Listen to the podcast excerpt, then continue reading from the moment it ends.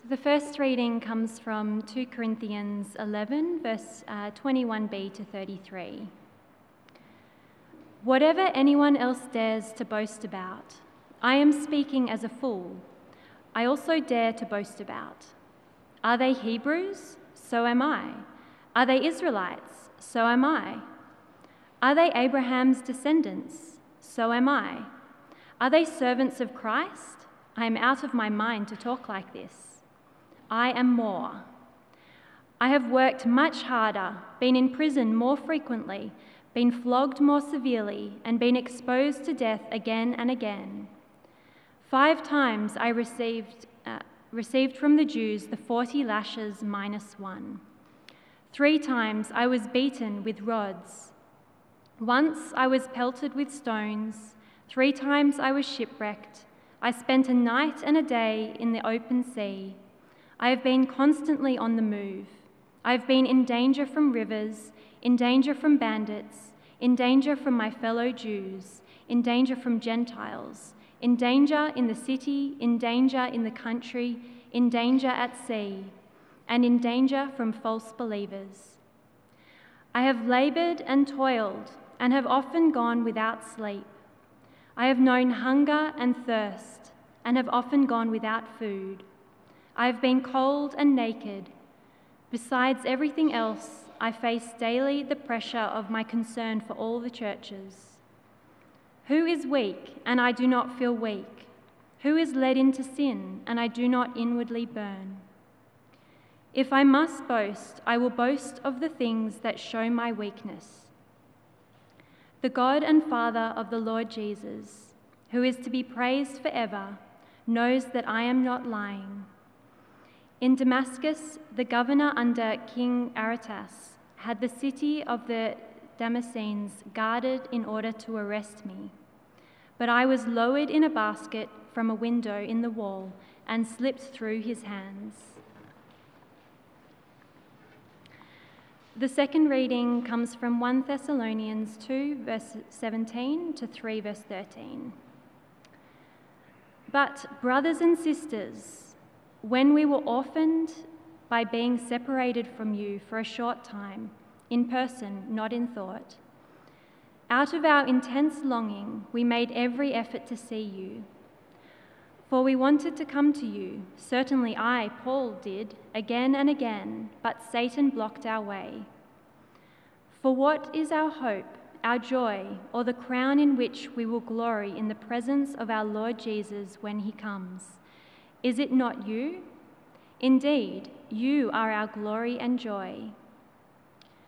So when we could stand it no longer, we thought it best to be left by ourselves in Athens we sent Timothy, who is our brother and co worker in God's service in spreading the gospel of Christ, to strengthen and encourage you in your faith, so that no one would be unsettled by these trials.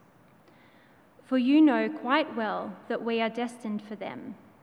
In fact, when we were with you, we kept telling you that we would be persecuted. And it turned out that way, as you well know. For this reason, when I could stand it no longer, I sent to find out about your faith. I was afraid that in some way the tempter had tempted you, and that our labours might have been in vain. But Timothy has just now come to us from you and has brought good news about your faith and love. He has told us that you always have pleasant memories of us and that you long to see us just as we also long to see you. Therefore, brothers and sisters, in all our distress and persecution, we were encouraged about you because of your faith. For now we really live, since you are standing firm in the Lord. How can we thank God enough for you in return for all the joy we have in the presence of our God because of you? Night and day we pray most earnestly that we may see you again and supply what is lacking in your faith. Now may our God and Father Himself and our Lord Jesus clear the way for us to come to you. May the Lord make your love increase and overflow for each other and for everyone else, just as ours does for you. May He strengthen your hearts so that you will be blameless and holy in the presence of our God and Father when our Lord Jesus comes with all His holy ones. This is the word of the Lord.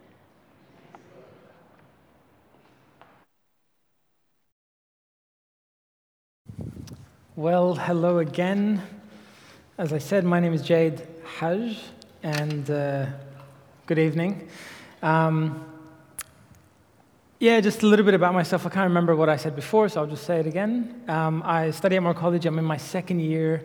I'm married to Karen. We have a little baby girl, Alice. Um, Karen and I are from Lebanon.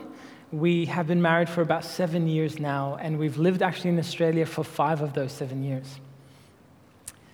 Every Lebanese citizen has a deep longing. Lebanese people are wishing for something different, wishing for something better. We're constantly longing for a better life, a better society, a better government. So in March of 2005, over a million Lebanese people were united in a singular longing. And that longing was that we wanted freedom from the foreign nation that was ruling over us at the time. And so we went down and we protested that nation actually retreated. Something happened when we protested, and our longings were fulfilled. Or so we thought. The following months and years proved Lebanon to be a semi war zone for foreign nations to fight each other, and we Lebanese citizens were left out in the cold, longing for the next best thing. It turned out that although we longed for something that was good, we longed for freedom, we were left unsatisfied and broken when the longing that the thing that we longed for, we got it. To long for something is much deeper than simply wanting something, isn't it?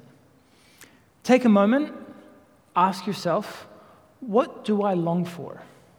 It's a big word.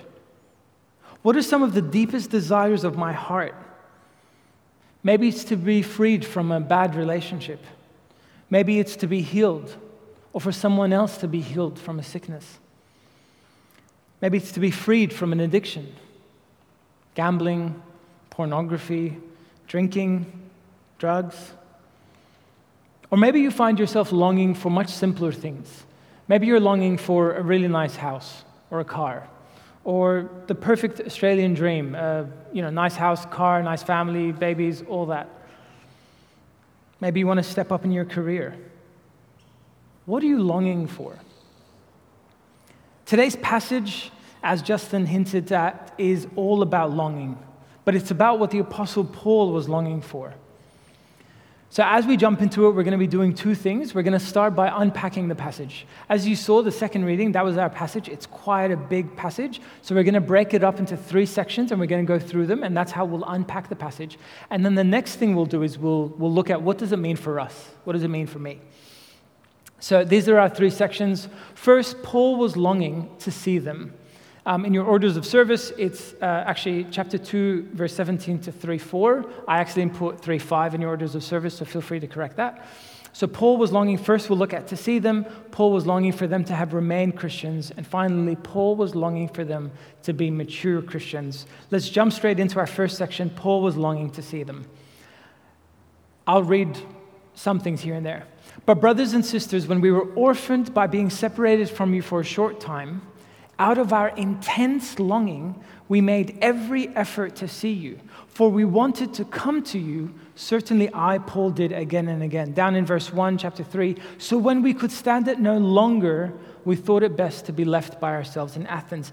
As we read this first section, Paul's language is so emotive, it's so powerful, it possibly feels a bit exaggerated. You're being a bit of a drama queen, Paul. Calm down. No one really loves people that much, do they? But let me quickly remind us of how the Thessalonian church came to be, because that will help us better understand Paul's language here. So, picture it with me. Paul is going across Asia into Europe, sharing the good news of Jesus. He arrives at a place called Thessalonica today in, in Greece. They welcomed him and loved him, and a bunch of them chose to follow Christ. A church quickly sprouted. But as quickly as the church flourished, within about three weeks or four weeks, violent persecution happened and kicked Paul and the people that were with him outside of Thessalonica. So, Paul, now like a father to these baby, baby Christians in Thessalonica, was forced to leave his children under intense persecution, knowing that they would, they would certainly be attacked by the people that attacked him. So he writes as a concerned parent. It is as if he is a father calling his son on the phone. And the phone is ringing, but his son is not picking up. And his son is in a war zone.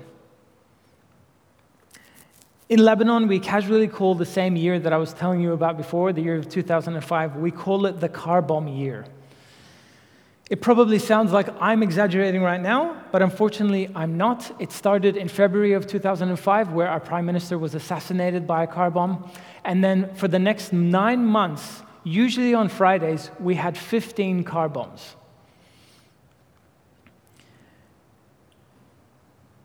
Every Friday, we waited with bated breath for an explosion.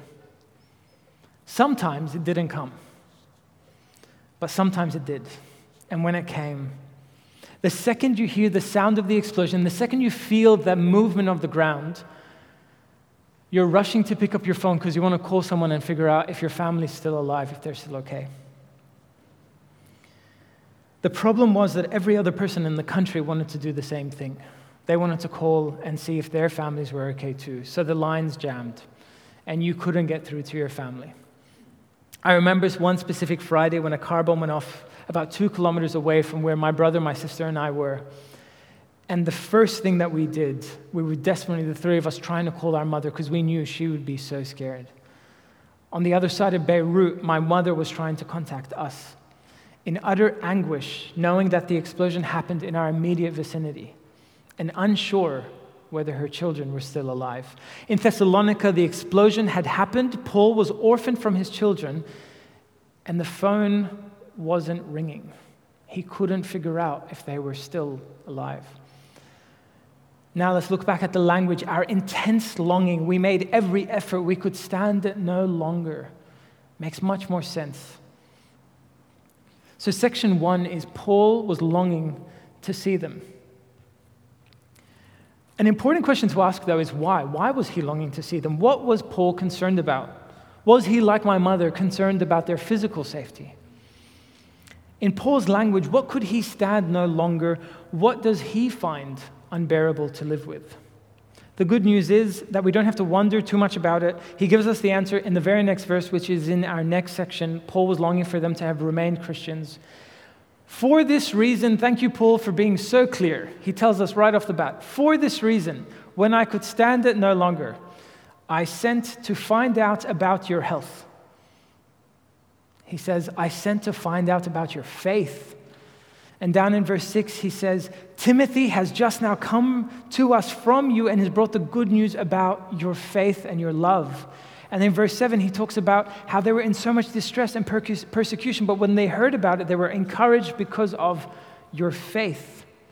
So, all of this emotive and powerful language that Paul is using stems directly from his concerns about the Thessalonians' faith not their physical well being, even though persecution came. What Paul couldn't stand any longer, the thing that Paul found unbearable, was not knowing whether they had remained Christians. Yes, Paul wanted to see them because he loved them. Yes, they had become friends in that short period of time, but it went way beyond that for Paul. Paul hadn't just lost a few drinking buddies to travel or to work. Paul was unsure if the persecution that came to the Thessalonians had stripped them of their faith, but now Timothy had visited them and returned with the good news that they had stood firm in their faith. Look at verse 8 again. For now we really live since you are standing firm in the Lord. Paul was so overjoyed by the report that Timothy brought um, about the church that he was immediately moved to write them a letter about how joyful he was. So, in those moments after a car bomb, when you're trying to call and the line just disconnects, it just doesn't work. And then eventually it actually connects and it's ringing. And with every ring, you're slowly dying on the inside because the more that it rings, the more it confirms every fear that you've ever had. But finally, the ringing stops, and you hear the voice of your loved one, and suddenly you burst back to life. For now we really live, since you are standing firm in the Lord. Timothy had come back and said, They are standing firm. And now, Paul says, we really live. So, why is Paul longing to see them? What makes him alive again after he's been dead with worry? He wasn't sure if they were standing firm in the Lord, but now he knows that they have been. As we move into our final section, and bef- before we jump in and start asking, what does this mean for us? I hope you're able to see how much affection Paul has for these people. Now, in the section that we're going to jump into, Paul prays three prayers for the Thessalonians. Um, and we'll, we'll, take them one at a time and we'll see what is he praying for the Thessalonians in verses um, 10 to 13. So, first of all, he prays that he might see them again. See, in gold it says, um, night and day we pray most earnestly that we may see you again. In verse 11 it says, Now may our God and Father himself and our Lord Jesus clear the way for us to come to you. The question is again, what, to what end does he want to see them again? See the purple. Supply what is lacking in your faith to continue to teach and grow them as disciples of Christ. That's why Paul wants to see them. Not just to grab a beer together, he wants to see their growth in Christ. So that's the first thing he prays about. The second thing he prays for is an increase in their love. May the Lord make your love increase and overflow for each other and for everyone else. But what kind of love is Paul talking about? What is he hoping that the Thessalonians do? He's praying that they love each other and everyone else just as ours does for you. He wants them to be concerned for each other like He has been concerned for them. We've spent most of this time speaking about the degree and extent to which Paul longed for and loved these people. And Paul is saying, I want you to do the same thing. Paul is saying, if you love someone, you care about their standing in the faith. So he prays that he may see them again to grow them, to supply what is lacking in their faith. He prays for an increase in their love as he does for them. And finally, he prays, number three, that their hearts be strengthened so that you will be blameless and holy in the presence of God. And it's at this point that I want to move us to the final part of today. Um, it's in these last few words of this passage that we can start asking the question what does it mean for us? We've unpacked the passage. We looked at the three major parts of this passage, and now we want to we want to reflect on it ourselves. We want to ask, what does it mean for us? What does it mean for me, for each one of you? May He strengthen your hearts so that you will be blameless and holy in the presence of our God and Father when our Lord Jesus comes with all His holy ones. These few words hold the crux of Paul's longing. This is the lens through which Paul sees everything. This is the lens through which we can read all of Paul's letters. This is even the heart of what we're praying that the Lord does through the ministry here at Church Hill. Now, if you've zoned out, let me call you back in. Um, we're looking at the second part of our, um, our time together, um, and we're asking the question what does it mean for us? And the quick summary is Paul's longing is that they remain in Christ and grow in Him until that day that Christ comes back. So we're asking now the question what does it mean for us? If you wouldn't call yourself a Christian and you are here today, welcome again. Please know that we're very excited that you've come along to church, or if you're on the online watching on the live stream, welcome. As you can see in this verse, our passage is pointing us forwards to a day when Jesus will come back. This verse helps us to understand Paul's urgency in writing, Paul's extreme emotions in not knowing whether they had persevered in their faith. It's not because Christianity was a club that Paul founded and he wanted as many members as he could to join it and enjoy it with him so that he could get famous or maybe get rich. As you read through the New Testament, and as we saw in the first reading today from 2 Corinthians, Paul was beaten. He was shipwrecked multiple times. He was stoned. There was one time they thought he was dead, they threw him out of the city. But he was alive. But even with all of those experiences, the thing that Paul calls unbearable The last time I used the word unbearable was when I was in traffic. The thing that Paul calls unbearable was the idea that the Thessalonians didn't stand firm in their faith. Let me share with you what their faith was. Let me share with you what our faith is. We were all created by God, but we have broken away from our Creator, and a large chasm sits between us and Him. But instead of making us pay for the price of our rebellion against Him, He sent Jesus. Jesus lived the life that we should have lived. He died the death that we should have died, and He rose again on the third day, and that gives us eternal hope. That whoever believes in Him, instead of paying for their own sins, instead of for having to die eternally for their own sins, they will live eternally in perfect relationship once again with God. Jesus promised that one day he will come back to take home those who did put their trust in him. And now, because of Jesus, those who did put their trust in him are blameless and holy. So, Paul prays that, we, that they will be blameless and holy, that they would be ready on that special day when Jesus comes back. That was Paul's deepest longing for the Thessalonians, and that is our deepest longing for you. We want you to know the love of Christ. That's why we run things like Alpha on Thursday nights. It's a safe space for you to think about life and your purpose here on earth, to engage with the Bible and hear what Jesus says. Let me encourage you to sign up to Alpha. Um, you can find out how to do that in your order of service, as Justin pointed out. It is a wonderful time together. One final thing before I lead us in prayer. Today is titled A Deeper Affection.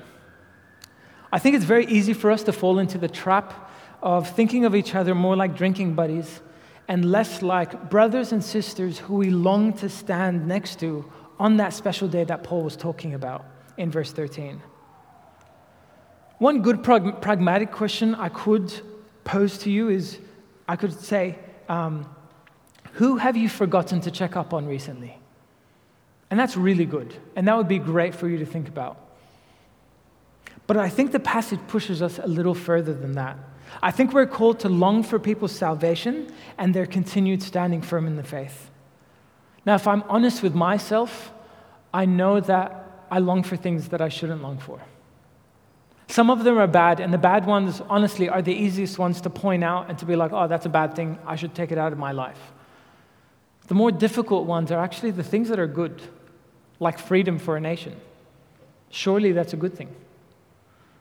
But what we've learned is that through um, is that anytime we put our longing in temporary things, we will be left empty and disappointed, even if they're good. What we learn from Paul is we see that because of his longings, Paul acts differently. Because of Paul's longings, Paul makes every effort. Paul sacrifices his own comfort when he sends Timothy, and Paul prays earnestly for the Thessalonians' faith and growth. This passage is calling us to do the same thing. This passage calls us not to put our longing, longings in temporary things that come and go like vapor cars, homes, money, freedom, physical well being, good relationships. But instead, it calls us to put our longing in the eternal things. So, Paul's longing is that they remain in Christ and growing Him until the day that Jesus comes back. How do our longings measure up with Paul's longings? What can we do this week to align our hearts with what this passage is calling us to do? Let me invite you, as a first step this week, to choose three people in your life that you want to commit to and start practically applying this with. Like Paul, we should let our longing for the salvation of others and the continued standing firm of our brothers and sisters in faith cause us to do three things. We should let our longings cause us to make every effort to see the people that we've chosen. We should cause our longings, uh, our, our longings should cause us to sacrifice our own comfort for their faith's sake. And our longings should, should cause us to earnestly pray that they may put their trust and grow in Christ until the day he comes back. Take a moment to prayerfully think about who those three people may be and I'll lead us in prayer in, in just a moment.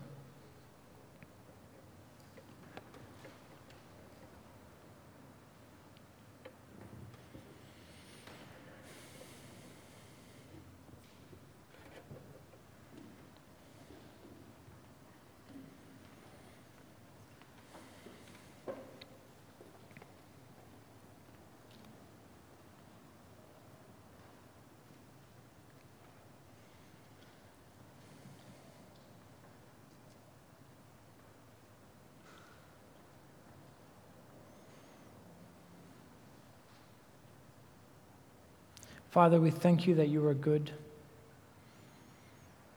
We thank you that we can trust you, and we thank you that we can trust that if we put our affections in you, if we put our longings in you, we will never be dissatisfied. Help us, Father, to choose people that we can start this um, movement with. Help us, Father, um, to know that, um, to learn how to change our hearts to long like Paul longed. We pray that your, your Spirit stirs our affections for our brothers and sisters in Christ, for the people who haven't yet met Christ. We recognize, Father, that we're supposed to feel this way. We're supposed to be concerned about everyone. Father, help us take this first step this week. We long for that day when we are with Christ. Until then, Father, we um, pray that you continue to encourage and strengthen us here as a church. May we love each other and be concerned for one another. Um, as Paul, as we see Paul do here with the Thessalonians. And we pray this in Jesus' name. Amen.